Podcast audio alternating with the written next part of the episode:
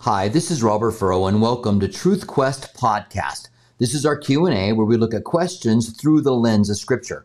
Our desire is to know what God's word says so we can know what to believe, rightly dividing the word of God.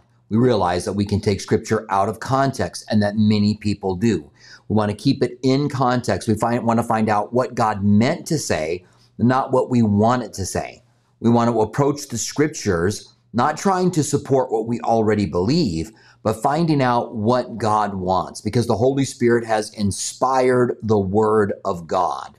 Now the beginning or the first question of our Q&A is from our study last Wednesday night and we uh, we have our first question and we connected to that study and in that study we talked about what changes when we become a Christian. It's in Galatians chapter 3 Paul has talked about why we are not under the law and how the law was insufficient and what the law did very well, which is to show us our sin, and what the law did very poorly, which was to actually save us and change us. And so the question was brought in after we talked about what kind of things change when we become a Christian. And four things that Galatians tells us at the end of Galatians 3 that the law can't do that are done in Jesus. And so someone asked, what if you get saved and don't change? Now, I don't know exactly where this question is coming from. It could be coming from someone who says, from someone who says, what if uh, I, I, know someone and uh, they they got saved and they didn't change? To that, I would say, well, we don't know whether they made a genuine commitment to Christ because changes are going to happen. You are going to be transformed. The Bible says, if any man is in Christ, he's a new creation. Old things pass away, and behold, everything becomes new. Uh, and the Bible says, if we say that we we don't, if we say we love him but don't keep his commandments, then we're lying. So there are changes that take place inside of us. Now, this question could also be coming from someone who feels like I gave my life to Christ and I don't see those changes in my life. Are you, do you want to know God more? Do you want to worship Him? Are you hungry for His Word? Do you want to know Him? Do you feel like you haven't changed because you still struggle with sin? The Bible says that the Spirit battles against the flesh and the flesh against the Spirit, so we don't do the things that we ask. The simple question, and this is really easy to answer if you give your life to Christ, if you get saved and you don't change, then you haven't genuinely gotten saved. However, when you're evaluating your own life, sometimes you're not the best one to evaluate it. And sometimes you want there to be these radical changes that take place, and God's doing this over a period of time. Serve God, love Him, call out upon His name. And if someone says they got saved, but their life doesn't change, then they probably never did. And I and I tell people, hey, examine yourself to make sure that you're in the faith. I don't have any problem with letting someone know, you need to make sure you're in the faith. The Bible tells us that, by the way. Some people say I'm stealing people's assurance. The assurance that we have in Christ is that we want to do what he wants us to do. If you say, I'm a Christian, but I don't want to do what God wants me to do, then I don't know that you can be confident that you are saved.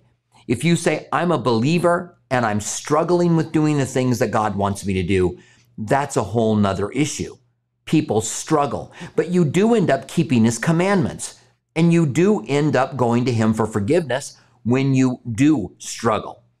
If you are interacting with someone and they haven't changed, you don't want to really judge them. You don't want to say you're not genuinely saved, but you do expect to see fruit at a certain point in time as people surrender their lives to Christ. So the truth is that when we give our life to Jesus, there are radical changes that take place inside of us and that is awesome. We get the imputed righteousness of Christ. We hunger suddenly for the, the word of God. The Holy Spirit starts to outflow us, outflow out from us. The Holy Spirit moves inside of us, and we gain so many things. We're adopted into the family of God, which could never happen by the law. The law was weak, it can't save you, but God ended up doing the work that God in, wanted to do in getting us saved, knowing Him, loving Him, and living wholeheartedly for Him. So I want to say thank you guys for joining us today. I appreciate you. I appreciate you being here. If you have a question, then write the word question out and then write your question and then reread it a couple of times to make sure it makes sense. And we'll go ahead and take them in the order uh, that they come in. So we have a, uh, our first question from Andre. First again, Andre says, Jesus tells us throne, Satan's throne is located in Pergamus, Revelation 2, 12 and 13. Is this still true today? If so, I'll never visit Turkey again. Well, all of the churches were in Turkey, um, Andre, but I, I, understand what you're saying. Um, so, gosh, it's only it's been two years since I've covered the seven churches, and I know that there's some stuff about Pergamus and why Satan's throne. It said that Satan's throne is there. Um, let's go ahead. You know what? Let's just go there and read this, and we'll see if we can gain anything from it. Uh, I wish I I wish I had a better memory, but sometimes I got to go back and refresh myself uh, on certain things. So, but we're just going to go ahead and read. Um, that's Revelation 12. Let's just go ahead and read Revelation 2, and we'll go to uh, verses to the beginning of the is it the compromising church laodicea? Yeah the beginning of the compromising church. Uh, so so this is 2 revelation 2 12 and uh, 12 through 13 so let me go ahead and put that up on the screen for you so this is the compromising church to the angel of the church of pergamus write these things says he who has the sharp two-edged sword I know your works and where you dwell, where Satan's throne is. And you hold fast to my name and do not deny my faith, even in the days of Antipas, my faithful martyr, who was killed among you where Satan dwells. But I have a few things against you, because you have there those who hold to the doctrine of Balaam, who taught Balak to put a stumbling block before the children of Israel, to eat things sacrificed to idols, and to commit sexual immorality. Thus you also have those who hold the doctrine of the Nicolaitans, which things I hate. Repent, or else I will come quickly and fight against you, against them, with the sword of my mouth. He who has an ear, let him hear what the Spirit says to the churches. To him who overcomes, I will give the hidden manna to eat, and I will give him a white stone, and on the stone a new name written, which no one knows except him who receives it. So each of these letters that were written, coming back to verse 12 here, each of these letters that were written had certain aspects of the area around them that were pointed out. And I can't remember exactly if if I'm right, there was a temple to Zeus there with on a huge throne and he's making a comparison of what happens there with Satan on his throne and Satan having dominion over the area. And it is interesting to me that different areas held different things. And all of these, like I said before, are in Turkey. So it is interesting to me that different regions seem to deal with different things. And I think that they do so today. So to answer your question, I don't know whether it's still true today. And um, I, I visited Turkey, uh, great place. I think you should. Um, nevertheless, I understand what you're saying. Thank you, Andre, uh, for that. Sorry I couldn't be of more help. Um, I wish I wish I had a better memory that I could go back and just remember. You know, sometimes you're, you're putting two studies together a week, right? Um, one for Wednesday and one for Sunday, and then come back two years later and try to remember exactly what was said about a certain area. It's hard for me. Uh, certain people can handle it. It's difficult for me. Uh, so we have a question from Sharon. Sharon says, Question The Holy Spirit, the Holy Spirit lives in us. What happens to the Holy Spirit at our death? So our bodies are the temple of the Holy Spirit. And the when we die, it's the absence of our soul or our spirit from the body. And the Holy Spirit is still going to be with us. And we're going to go up to be in the presence of God. Uh, it's funny how when you don't think of things, um, and then you start thinking about it, you think, okay, well, exactly how does this work? So I die, my spirit, my soul leave the body, my body's left behind. God will resurrect it one day, and I am in the presence of God. To be absent with this body is to be present with God. And so I would assume that we're translated immediately. We're translated immediately. We're in the presence of God, which is the Father, the Son, and the Holy Spirit. And so I would say the Holy Spirit doesn't remain with my body because my body died. And so now I'm in the presence of God and the Holy Spirit is there. So I hope that helps, Sharon. Again, it's the kind of question that's a, a little bit difficult to answer. Maybe you just kind of think it through uh, to come to the point. Uh, the Holy Spirit is with you in heaven after you go and you are in the presence of the Lord. Jari, good to see you. We have a question here from Jari. Jari says, question, when Rahab hid the spies, was she lying? Are there certain lies that are not like saying, does this suit make me look fat? I would say not so. I don't hurt friends' feelings in this way. All right, so um, so Jari, the question is, was Rahab okay for lying? In fact, she's rewarded for it.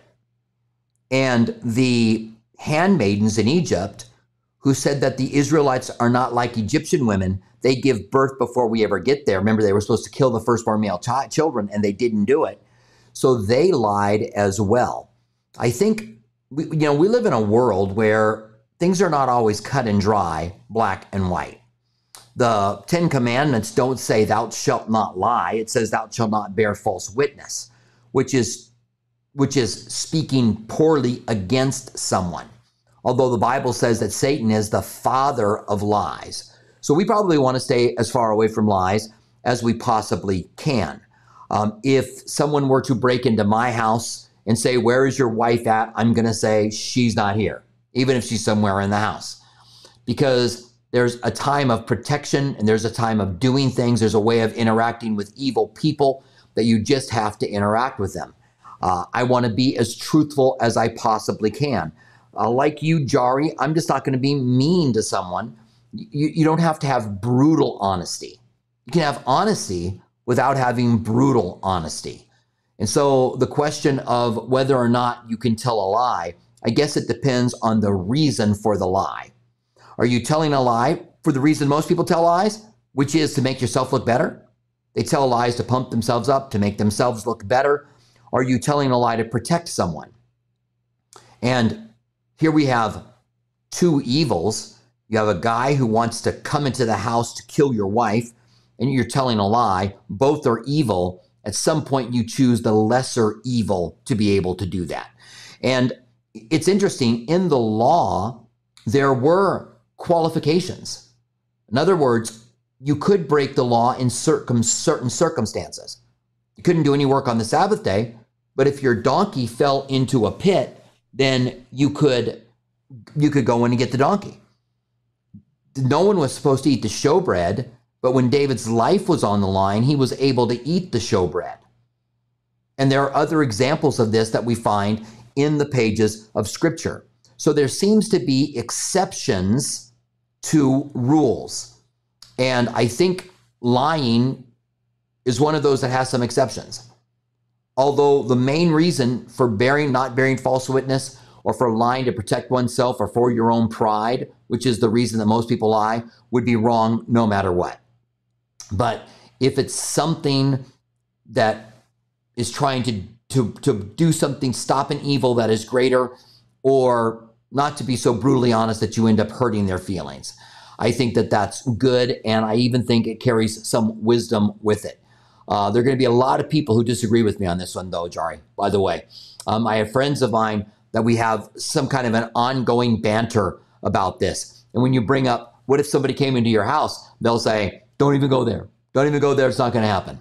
Well, I don't know if it's not going to happen or not, but I think um, we should understand that take walking through life takes wisdom and interaction takes wisdom as well. And sometimes um, sometimes you, you tell a lie to be able to protect someone.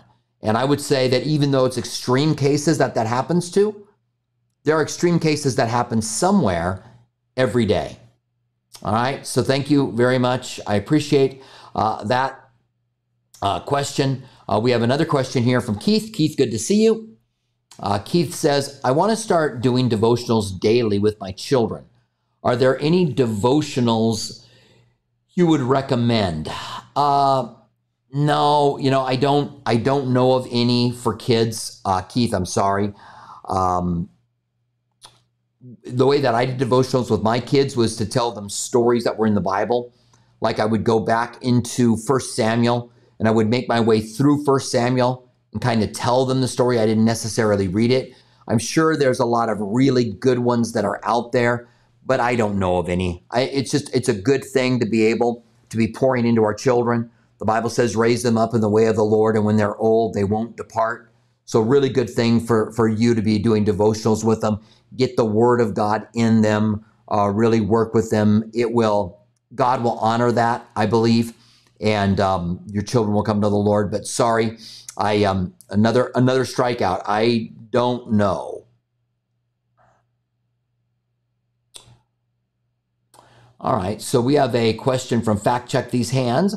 Fact Check These Hands has um, what study Bible do you recommend and why?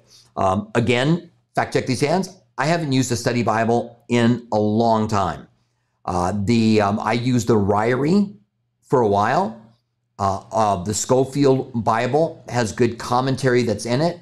The Word for Today Bible has Chuck Smith commentaries that are in it. Uh, I like the, the footnotes in the King James version of the Bible. I like the I like what I can learn from those footnotes, and I use them a lot. But as far as just like a really good like Scofield Study Bible, I haven't used one in a long time. I've kind of got my system of research down. And, and when I want to research a topic, I take off in researching that topic. Um, I think that any good study Bible that you get, just know that where there's a commentary with it, or whether you're looking at the footnotes, that those footnotes are not inspired, but they're telling you more about the manuscripts and what certain manuscripts were and did, and what other manuscripts didn't do. Uh, so it can be helpful. It um, and uh, hopefully that will help. I think um, online you have Blue Letter Bible and Bible Hub, and those are the kind of things that I go to on a regular basis. Uh, I will have my Bible open and be reading it, but I will also stop and look up things on Bible Hub and Blue Letter Bible because I can look at different translations. I can look at the Greek words. I can look at lexicons. I can look at notes, especially on Blue Letter Bible. I can look up commentaries of Matthew Henry or David Guzik. Um, so those are the ones that I'm using today instead of like a an, a Ryrie Study Bible or a Word for Today Study Bible. I think any of those could be good, but I also think probably you know Blue Letter Bible or Bible Hub are as good as anything that you're going to get. Um, there's also uh, Bible software you can purchase. And um, I have some, I have Logos, but I don't use it anymore just because I'm able to find what I want to find apart from that. And um, so not really using it. All right. So um, we have a question, another question. So thank you for your question, by the way. Uh, fact check these hands. We have a question from uh, Empress Kimberly. Uh, Kimberly, good to see you. Uh, Pastor, could you explain? Many are called, but few are chosen. Yeah, this is gonna this is to depend on what your view is on Reformed theology. There are, or five point Calvinism. They're basically the same thing. So, five point Calvinism has, I, I think, really all of the points except maybe for once saved, always saved. And I'm kind of leaning towards once saved, always saved there. But there are certain passages in the Bible that cause me to have some questions. Um, but the Calvinism says that there's limited atonement, that Jesus died on the cross only for the elect that God would choose, and that there's irresistible grace. That is, those who are chosen by God are chosen and cannot be lost, but they will be saved no matter what. And I think that both of these, for my opinion, are wrong. And they will go to these verses and talk about being chosen and called. Many, many are, are saved. Uh, many are called, but few are chosen. and they'll talk about God calling out to people, but only choosing certain people to be able to be saved. That's not what I think that's going on here. I think that what God is doing is calling everyone. Many are called, and everyone gets a call from God. The Bible says, Whosoever can be saved. It's not limited. Jesus died once for all. It's all of mankind and all of the sins. Even though he doesn't forgive all sins, he made provision for all sins. And so God's call goes out, but those who are chosen are the ones who respond. I think salvation is kind of like a marriage. Both parties have to agree. Both parties have to say, Yes, I do. And so when God calls you and draws you, then you have to say, Yes, I do. And I do know that God does work in people's lives stronger in certain people's lives than he does in other people's lives to bring them to Christ. But we don't know what's going on behind the scenes. We don't know what we don't know, we don't know what God's doing. So I think many are called would be God calling many people to come to Christ. Few are chosen would be few make the commitment to Christ and are actually chosen by Him. Um, the Bible says, broad is the way that leads to destruction, and narrow is the way that leads to life. And so that's what I think that this particular um, this particular passage, this particular saying is talking about. Uh, I believe that we are we. The Bible says, "Choose you this day whom you will serve." Jesus told the disciples, "You didn't choose me; I chose you." And I think that's because in John six forty four, the Bible says, "No one comes to the Son unless the Father draws him." So your whole idea to come to Christ is God drawing you, but that doesn't mean everybody that's drawn by God comes to Christ. The Bible also says God desires all to be saved and all to come to the knowledge of the truth. And it says that twice in two different places. And if God desires all to be saved, and God was going to get his will no matter what, then everybody would be saved. But we live in a world where we could say sin isn't God's will, rebellion isn't God's will. And so many are called and few are chosen. The only ones who are chosen are those who believe. The call goes out to the world, but when you choose to believe, then you are saved. Romans 10 says, if you call out on the name of the Lord, you will be saved. If you believe in your heart that God has raised him from the dead, if you confess with your mouth that Jesus is Lord, then you will be saved. Jesus said, if you believe in me, I'm the resurrection and the life. If you believe in me, you will not die. But even if you do die, then you will live. So the those who believe are the ones who are chosen. So God chooses those who believe, but the call goes out to all who would believe him and trust in him. All right. So I, I think that that's the answer, and hopefully that helps. Uh, Kimberly, I appreciate that. It's um, certainly not that God hasn't chosen some to be saved. If God chose for men to come to Christ through belief, then how come people, well, how come people would speak against God for doing that? And that's the way that God said it. If you can't choose to believe, and God gave you a chance to choose to believe, and you can't, but God says, Whosoever would come, then there's something that's not jiving right. And for me, that's the whole Calvinistic viewpoint. I used to really struggle with it. I don't struggle with it anymore. I, I see clearly now, I believe what the Bible says about committing your life to Christ. All right. So thank you very much. Um, and, and, Kimberly says, You're very courageous to take our questions like this. I, I, appreciate that, Kimberly. I don't know how courageous that is, but yeah, I do. Um, the, the biggest part is, you know, being able to admit I don't have all the answers. I don't think that anybody answering questions has all of the answers. You just try to work through them the best you can. And sometimes try to come, you know, think things through a little bit and come to the right place. But thank you, Kimberly. I really appreciate that. Um, so Adam says, Pastor, I'm struggling with finding my spiritual calling. How do I know what God has called me to do? Should this be obvious or does this take some time? Thank you. Thanks, Adam. I appreciate that and I understand it. Uh, we want to be used by God and we want to use the gifts that God's given us, especially when we see things like the parable of the talents, where He wants us to use what you and I have been given. So I would say the very first thing that you should do is find something you're interested in and then begin to do it. And I don't know that you have to hit the bullseye right away.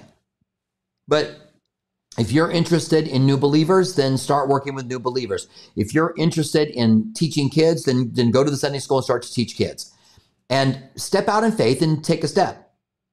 Begin to do it. And then let God direct you and guide you into what He has planned for you and the purpose that God has for you. Uh, I, I heard Elisabeth Elliot say, I went to go see her speak at Casas Adobes church, a church here in Tucson. And I heard her say, being used by God or, or being led by God is like trying to steer a parked car. If you're not doing anything, it's like trying to steer a parked car. Once you get the car going, you can steer it. But when it's sitting still, you just can't figure it out. And so if you're kind of frozen and waiting, boy, I want to be used by God, but I don't know where, then step out and start to be used by Him one of the first things that I did was um, I, I wanted to play the guitar. And I learned how to play the guitar. I could play the guitar. I don't know if I still can or not, but I could back then. And I thought maybe I'll maybe I'll lead worship. And so I asked some friends over and I said, let's have a time of worshiping God. And after about two songs, they were like, yeah, we're not doing this anymore because I was so bad at it. I really wanted to be used by God. I wanted to lead people before the throne, but I wasn't gifted in that. Another thing I really wanted to do was counsel. In fact, I used to tell people before, I would tell them I want to be a pastor, but I would tell people, I think I'm going to be a counselor. I think I'm going to go to school to become a counselor. But I found I'm not a really good counselor, not really gifted in that. I have friends who are. We have pastors at the church who are so gifted in counseling. I have the gift of teaching, and I end up wanting to teach people. It's like, okay, you're struggling in your marriage. Look, I've got this, we got four points I want to talk to you about, you know, instead of really just being able to counsel them through it. Now, I've gotten better in time, but I'm not a counselor. I'm a pastor and I'm a teacher. And those are my strengths. My strengths are pastoring people, encouraging people, getting them fed, making sure they're right with God. Those are my strengths. So as you start to move and do the things that God wants you to do, or you step out and say, I think God wants me to do this, you're going to be able to be directed. And it's never a bad thing to start something and then go, this isn't what God wants. I'm never afraid to hit the reverse button and to say, this isn't what God wanted. I thought this is what God wanted in my life, but this isn't what God wants. So if you're going to teach Sunday school, yeah, you want to go in and you want to um, you want to you don't want to bail out and leaving them in a lurch after you've took it for a while but you may take it and realize this isn't for me. You may go ahead and give a time that you're going to quit and um, and go and, and, and find something else to do. But there's a lot of different things to do a lot of different ways to be involved. Uh, there can be street witnessing there can be um, ministries of helps administration there's so many different things and it would depend on what your gift is as well adam so thank you very much for asking your question. And I really do hope that you find where God wants you to be and what God wants you to be doing. All right. And we have a question here from YouTube. Anatonia. Um, what did you mean when you said Jesus doesn't forgive all sins? Or did I hear you wrong? So I'm trying to think when I said that. Um, there is the unforgivable sin, which is the constant rejection of Jesus, and that's will not be forgiven. Uh, no, I think either I misspoke or you heard me wrong, and I wouldn't take I misspoke off the table. All right. Sometimes I say things that people will ask me later. I'll go, "Did I say that?" And if I said it, I certainly didn't mean it. Um, so I don't think there's any sin that cannot be forgiven if you come to him and confess and repent. That he'll forgive you of every sin, no matter what. And sometimes I don't necessarily like this. What if there's a mass murderer that repents and God forgives them and gives them heaven? But the blood of Jesus and the sufficiency of Christ and the work of the cross is sufficient enough for anyone. And all of my sins have been forgiven. And so, yeah, I don't know when I said that, and I didn't mean it. If I said it, all right, So maybe you heard me wrong. Maybe I misspoke. Not quite sure. All right, so we have a question again from Fact Check These Hands. Um, once we're in heaven, do you believe we will have the opportunity to hang out with Jesus one on one since he is omniscient? Hmm. Yeah, I don't know. I would think so, but I certainly would, you know, want to try to go to the scriptures to try to figure these things out. Um, I know we have opportunity to walk with him today, right? We can fellowship with him. So I wouldn't think that heaven would be more restrictive than here. So if God can be with me when I'm praying quietly in a room, and with you, fact check these hands, when you're praying quietly in a room, then why in heaven wouldn't God be able to be with me, Jesus be able to be with me on a walk and with you as well? Now I realize that we're talking about the physical body of Jesus, and that's where things become tough. And I'm afraid I just don't have an answer to that. I don't know if there is an answer to that. There are certain things that I think, you know, gosh, I hope so. I mean, we've got all of eternity but if Jesus is hanging out with me and he can't be hanging out with someone else, is that going to create a problem? What kind of a problem is that going to end up creating? All right. So thank you. Fact check these hands. I appreciate that. Um, so we have a, another question from Jari. Jari, good to see you again. Follow up Abraham's half sister was Sarah. So when he told Pharaoh it was his sister, it was a half truth? Question mark.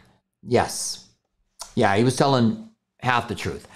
But his purpose for lying was not like Rahab or the, the handmaidens for the children of Israel in Egypt. His purpose for lying was out of fear. And so Abraham was never right in the, from the very beginning. He was trying to protect himself by lying in that situation, and it put Sarah in danger, and God had to intervene. And not only did he do it once, he did it twice. There were two different times that he did the same thing. And, and I, I mean, maybe that's the way things were handled in that day. Maybe that's the way Abraham handled them. But Sarah was extremely beautiful. And so he was like, so these guys does it take you, kill me and take you, then say you're my sister. Kind of a, a half truth kind of a thing there. But I think it was out of fear, out of a lack of trust in God. The first time God had called him into the land of, of uh, Israel, he went to the land. Excuse me he went to the land, and then there was a famine in the land. And so he left. And I'm thinking he probably could have avoided avoided the problem with Pharaoh by not leaving the land and trusting that God said go to the land. And maybe the fact that there was a famine in the land right away was a test, just to say, what are you doing? I think God tests us in a lot of different ways. We know that God tested Abraham and that God was patient with Abraham. But Jari, I do believe that that was a lie that was wrong by Abraham and probably could have avoided it by just staying in the land and trusting God. If he, even if he said, "You're my sister, and we're going to go down here and trust God," God could have been able to protect him and to protect Sarah, but he thought he needed to get into his flesh to be able to protect himself, and I think that's problematic. And I think the same thing is true today we get ahead of things. We try to manipulate things. We try to take care of things uh, before we get to a place where we're in trouble. And instead of just trusting in God, and maybe God does the same thing today, where He tests us to see whether or not we are really going to um, put our trust in the Lord. All right. So thank you very much. I appreciate that, Jari. So we have a question from B. Smith. B says, Is the United States mentioned during the end times? Um, not overtly in any way, shape, or form. So, B, I don't know what that means. Does it mean that we are not around? Does it mean that we will be destroyed? Does it mean we're irrele- irrelevant during that time? Uh, there is a couple of references that looks like it could be the United States. One of them is when, during the Gog and Magog war, the rest of the world goes, What are you doing? They don't do anything. They just go, What are you doing? And the young lions are mentioned there. And it's thought that England would be the lion, we would be the young lions, and that we might be mentioned as going, I don't know. Others have tried to fit us into Mystery Babylon, that the whole world gets rich on the United States and the United States is destroyed as part of Mystery Babylon and this mystery false religion that comes up in the book of Revelation. Again, I don't see it. For, for the most part, I look and go, I don't really see the U.S. in the Bible. There are a few other um, obscure places that people bring up that it possibly could be the United States, um, but I don't see it. And if it isn't, then why not? And maybe it's because we do become irrelevant. I think the United States is this experiment of freedom, probably one of the greatest nations that this world has ever known. And we are slowly, maybe quickly now, turning our back on God, no longer following Him, no longer allowing prayer in the school, no longer seeking Him. And I think that that could be problematic for us. Um, maybe the abortion issue will come into play and there will be judgment from God because we will not protect the most innocent among us. And um, so, yeah, um, we don't we don't really see it in the end times. All right. So thank you very much, B. I appreciate that. Uh, we have a follow up question from Empress Kimberly. Kimberly, thank you again. Kimberly says, could that passage be talking about something other than salvation? Maybe many are called to evangelize and few are chosen, um, especially in missions or apostles or John the Baptist. I tell you what, Kimberly, I'm not quite sure where that passage is at. But if we could figure that out, we could take a look at it. I bet the context will be able to help us.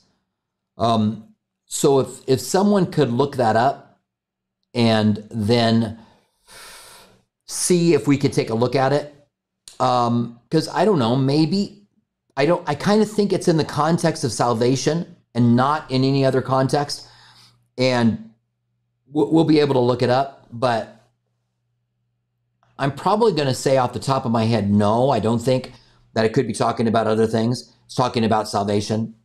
Like Jesus, you haven't chosen me, I've chosen you. Uh, but we, we need to find it. And um, maybe I can do that really quickly. Let me just see if I can find that here. Many are called, but few are chosen. Scripture. See if I can find that passage. All right, many are called and few are chosen. Matthew 22 14. So let me go ahead and look up Matthew 22 14. All right, Matthew 22 14. Let's try to find the context here. All right. So this is all Jesus speaking here in Matthew uh, 22. Hmm, he's telling us, he's telling an account. So let's go ahead and bring it up on screen for you and let's read it together. So uh, this is Matthew 22. We're going to read from verse 1 on down to 14. And Jesus answered and spoke to them again by parable, saying, The kingdom of heaven is like a certain king who arranged a marriage for son and sent out his servants to call those who were invited to the wedding and they were not willing to come. Again, he sent out another servant, saying, Tell those who are invited. So I have prepared my dinner, my oxen, the fatted calf are killed, and all the things are ready. Come to the wedding. So there's the call come to the wedding. But they made light of it and went their way. One to his own farm, another his business. And they rest seized his servants, treated them spitefully, and killed them. But when the king heard about it, he was furious and he sent out his armies, destroyed those murderers, and burned up their cities. Then he said to the servants of the wedding is ready, but those who were invited were not willing. Therefore, go into the highways and uh, and as go therefore go in the highways and as many as you find invite to the wedding. So these servants went out into the highways and gathered together all who were found, both bad and good and the wedding hall was filled with guests. But when the king came to see the guest, he saw a man there who did not have a wedding garment. So he said to him, Friend, how do you come in uh, here without a wedding garment? And he was speechless.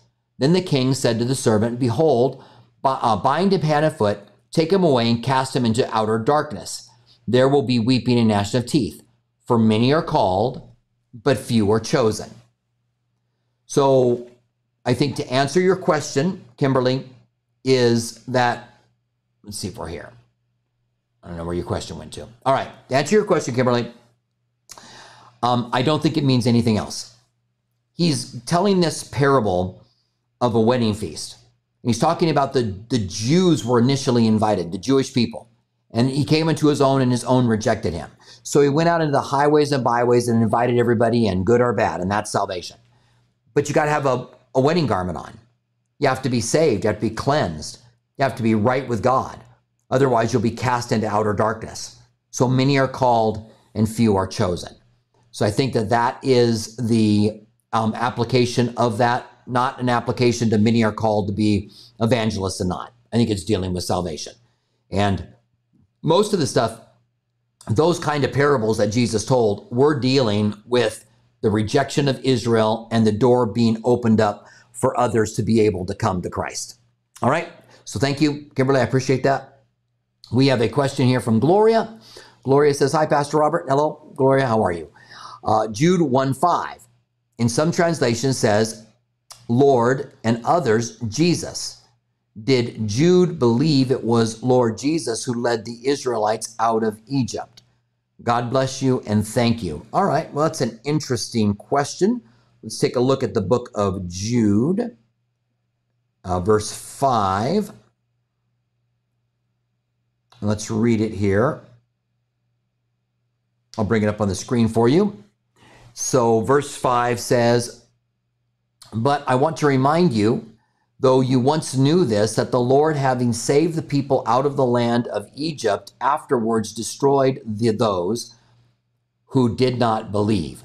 So I take it that the Lord, having saved the people out of the hands of Egypt, that some translations say Jesus.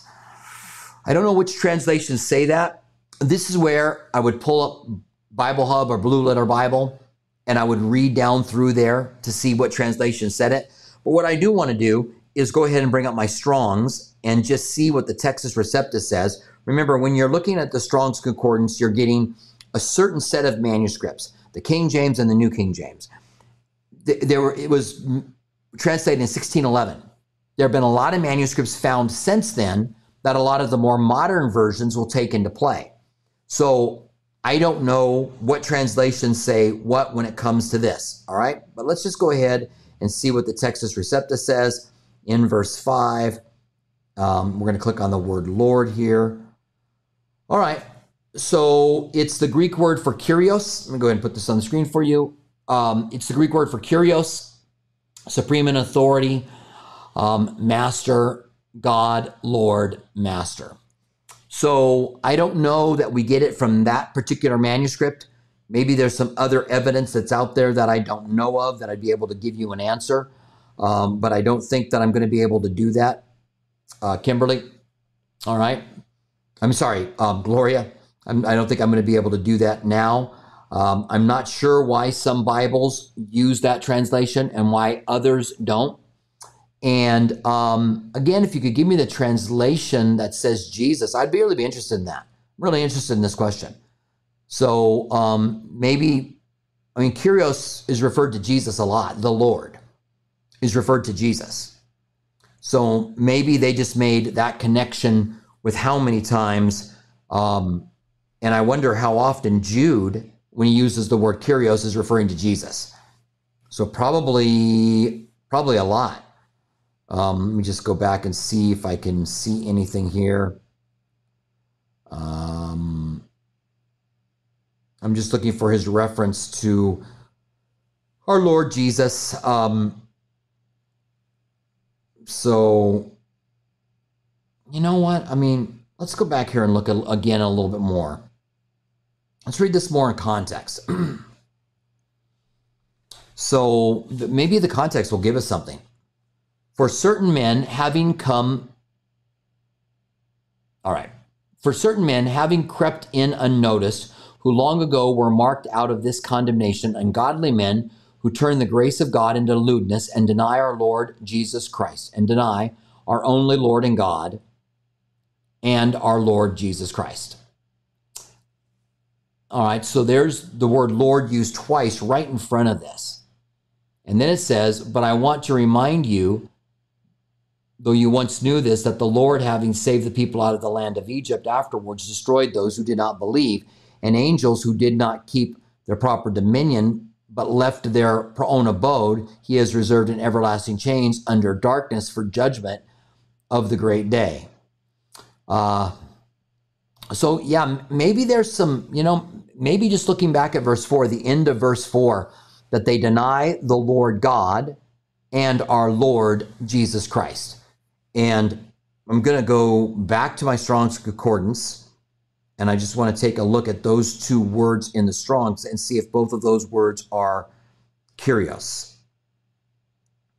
All right, so this is uh, the Lord God, and this is a different word. This is interesting, okay? Let me bring this up on the stage here. So, I mean, up on the screen here. Um, so it says, and denying the only Lord God. So I click on Lord, and we get the word um, despotus, despotus, and um, an absolute ruler, Lord, Master. Then let's go to the Lord Jesus Christ, and that's Kyrios. So maybe I understand a little bit why. I'm not sure if I were heading up those who were working on translations. If Jesus is referred to as Kyrios right before it, and God being distinct would be talking about the Father using the word despos in the Greek, then using Kyrios in the later on verse, maybe they connected that with Jesus and so brought Jesus over to it. I'm just looking at context, and I think that's probably got some connection. Um, I would like to find out, though. I'm going to take. A, I'm going to look it up and find out what versions use the word Jesus on there, and see if I can gain any more information about that Gloria, and talk about it at another Q and A at some point. All right.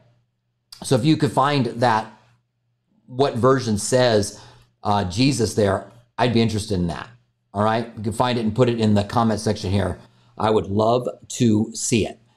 Albert, good to see you. Albert has a question. Um, I've heard a pastor say that God never says no to our prayers. He either says yes or wait. I have something better for you. Would you agree with that? Thank you for all you do. Thank you, Albert. I would definitely not agree with that. Because what if I'm asking for something that's not God's will? We're taught to pray, Our Father who is in heaven, hallowed be thy name. Thy kingdom come, thy will be done before we ever get to any asking, any supplications. Uh, give us this day our daily bread, forgive us of our sins, lead us not in the way of the evil one, uh, deliver us from the evil one, uh, lead me not into temptation. All of those things we ask, we get your will be done, your kingdom come. And a lot of people have asked for things that God said no to. I've asked for things that God has said no to. And um, when they say God never says no, Totally disagree with that to our prayers. And then he says, either says yes or wait, or I have something better for you. Well, or I have something better for you would be a no. And a lot of times we just don't understand it. We pray, I, I think specifically of my late wife, Lisa, she got stage four lung cancer. We prayed that she would be healed and thought God was going to do it, laid hands on her, anointed her with oil and God healed her ultimately by taking her home. So God had something different for her, but God definitely said no when it came to saving her life.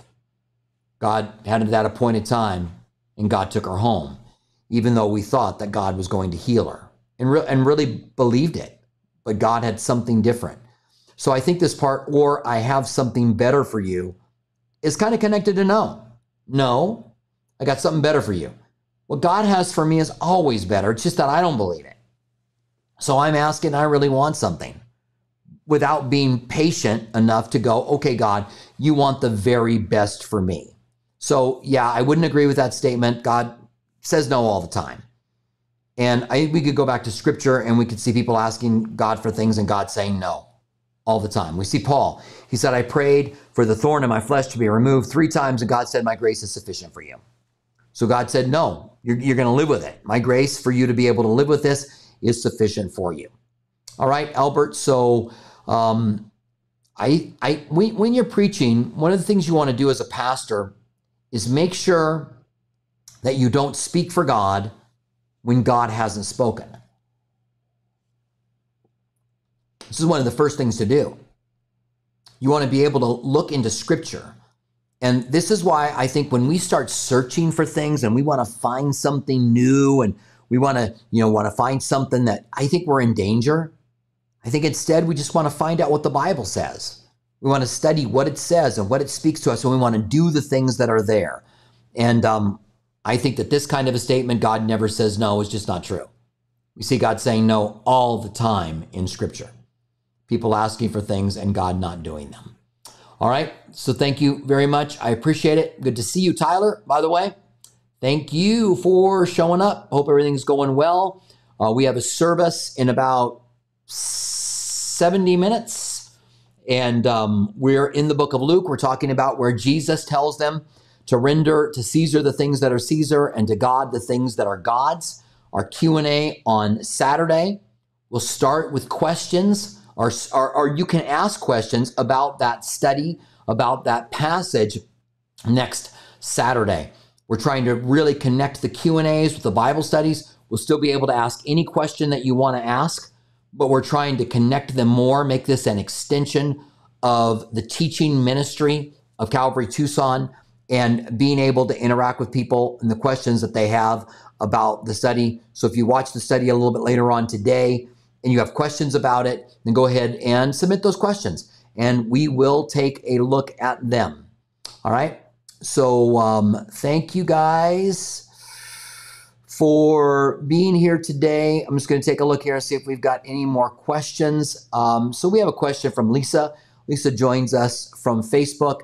And she asked this question a little bit earlier. I told her I'd deal with it at a Q&A. If a person commits suicide, if they ask God to forgive them before they do it, will he forgive them? Again, a really difficult question. I, let me just back up a little bit and, and maybe deal with this question before I answer this particular part question for it. Um, as Christians, we're supposed to die to ourselves and live for Christ. Can someone get so distraught or so have mental illness that they end up taking their own life, even though they're a genuine Christian? And I think the answer to that would be yes. And I think because they're saved, we don't have to ask for forgiveness for every sin before it's forgiven, right? I mean, what if I'm driving down the road and um, car truck pulls out in front of me? The last words out of my mouth are a corrupt word. I cuss, and then I die, and then I get to heaven, and God says, "I wish I could let you in, but." Because you use corrupt language, and the Bible says, let no corrupt communication come out of your mouth, that's not forgiven, and I can't let you in. Well, of course, that sin's forgiven and covered in the blood. And so, if someone is genuine and they get into such a distraught position that they take their own lives, I think it's possible. And when I talk about this, people will get upset at me because they'll say, well, you're giving people um, a license to be able to kill themselves and still go to heaven. I'm really not because there's some things that are really messed up if you take your own life about your relationship with God. And I don't think that you can have any assurance or surety. I just see God as a compassionate God. And I see that people can, thoughts can get so out of whack and we can head down the wrong road.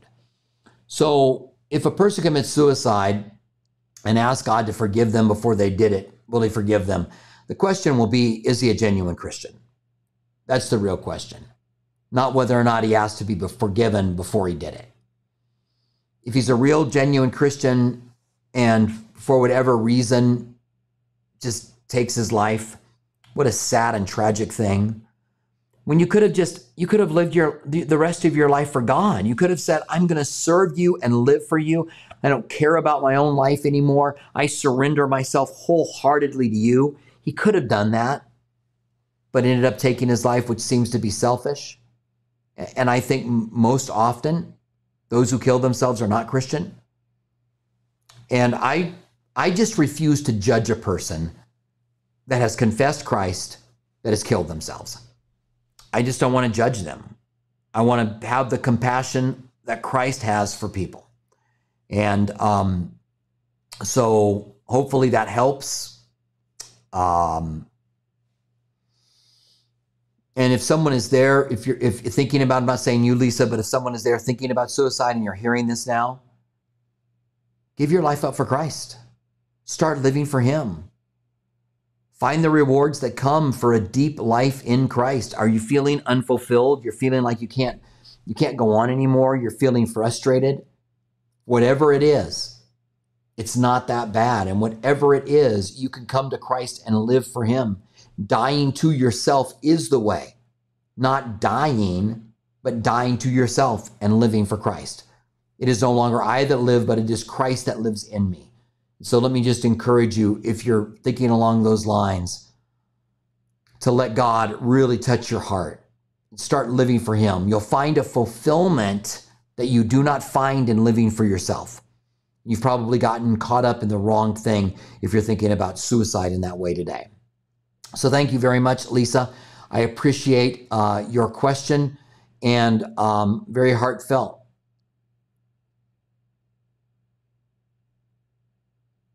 All right. So um, we have a question for Fact Check These Hands. See how much longer we've got. A few minutes. Fact check these hands. Other than trying to gain more followers, what else do you believe motivates some pastor to go woke? Pastors to go woke. I don't know. Not knowing Jesus. I don't know. Um, it. I think that I would have to define exactly what woke is. If you're talking about progressive Christianity, I think there are some progressives who have a relationship with Christ. And I just think they're greatly misunderstood. I, I, I, think they greatly misunderstand what Christ is about. And I think that they're heading down the wrong road. Um, I don't know that you gain followers by being woke. If you tell someone, listen, um, the God accepts everyone. God doesn't need you to go to church. The Word of God isn't really the Word of God. All of these are woke positions. Um, then why do what people keep going to church? If you teach people that the Bible isn't really true and you don't really have to answer for God, and you don't have to study the Word of God, you just got to find the truth within yourself. Just look inside yourself. And pretty soon, why would you go, I'm going to go to that church? This is what progressive Christianity does is it leads people away from Christ. It doesn't lead them into another um, form of another denomination. It leads them away from Christ. It's exactly what the liberal church did back in the early 19th century. The early the, the liberal churches emptied out. And the progressive churches today empty out. um, it's to be sad to say, but if you want followers, you know what? If you want followers, then just quit it. Stop trying. Bible says don't do anything out of selfish ambition. I think the reason people go woke is because they're in an environment where they're getting supported in that. Uh, they don't understand and they haven't really been trained well in the scriptures and how to how to approach the word of God. They've got some problems with certain passages about judgment and about hell that they are trying to look to their own heart to try to figure it out about about universalism and some other things. So I, I, trying to gain followers, I don't think really comes into play. But there could be a lot of reasons why pastors would go woke. Fact check these hands. And I think it's always a mistake. Uh, so, um, Jari, I'm going to skip out on Mystery Babylon right now. We'll come back to that question a little bit later on. I'm going to take one more question And um, and this comes from keeping uh, keeping it real. And this will be our last question for today. Keeping it real says, what does the Lord mean by redeeming the time? Is it a sin to waste time watching TV, etc.? No, I don't believe it's a sin. Um, it depends on what you're watching. Um, I think we have freedom in Christ, tremendous amount of freedom. Who the Son of Man sets free, we're free indeed. Paul said, Don't use your freedom, your liberty as an occasion to sin, but use it as an occasion for edification, for lifting up, for glorifying God. So we can do things that are sinful with our time. We can do things that are neutral with our time. We can do things that are that help us spiritually. And I don't think that we have to every single waking moment be doing something that edifies um, our spirit. But we are to do all that we do to the glory of God. So that means I don't want to be doing things that aren't glorifying Him and lifting Him up. What does it mean to redeem the time? It means that, you know, for me, what I think about when I do it is what am I listening to when I'm driving? So hey, I've got a couple of playlists on my phone. Um, James Taylor, Jim Croce, some Cat Stevens, some back in the early 70s kind of stuff. When I first was turned on at all the music, those were the things I listened to. Um, a little bit later on, Doobie Brothers, Kansas, some of those kind of things. And sometimes I like to listen to that stuff. And, but most of the time, I want to listen to things that are going to edify me spiritually. I listen to podcasts. Um, I listen to teachings. I listen to um, well, mostly mostly just different podcasts, and I redeem the time. I've got all this time driving back and forth between campuses, so I redeem the time. So redeem your time. Uh, don't waste all of it. It doesn't mean you certainly can't sit down and relax and not do anything, right? That would be legalistic. But you want to use your liberty to be able to strengthen your spirit and to grow in Christ. So I think there's a real balance with it, but I would never say someone that just kind of wants to kick back and relax would be doing something that is sinful. Would take something else to be more sinful. All right. So thank you very much keeping it real. I appreciate it. I appreciate you guys. Thank you for joining us today on our Q&A. I hope you guys are blessed. Stay close to Jesus. Keep loving him. Keep searching the scriptures. Um, love you guys. God bless you. We'll see you in a service just an hour from now. We'll be having a Bible study out of Luke chapter 20. Look forward to seeing you guys there. I am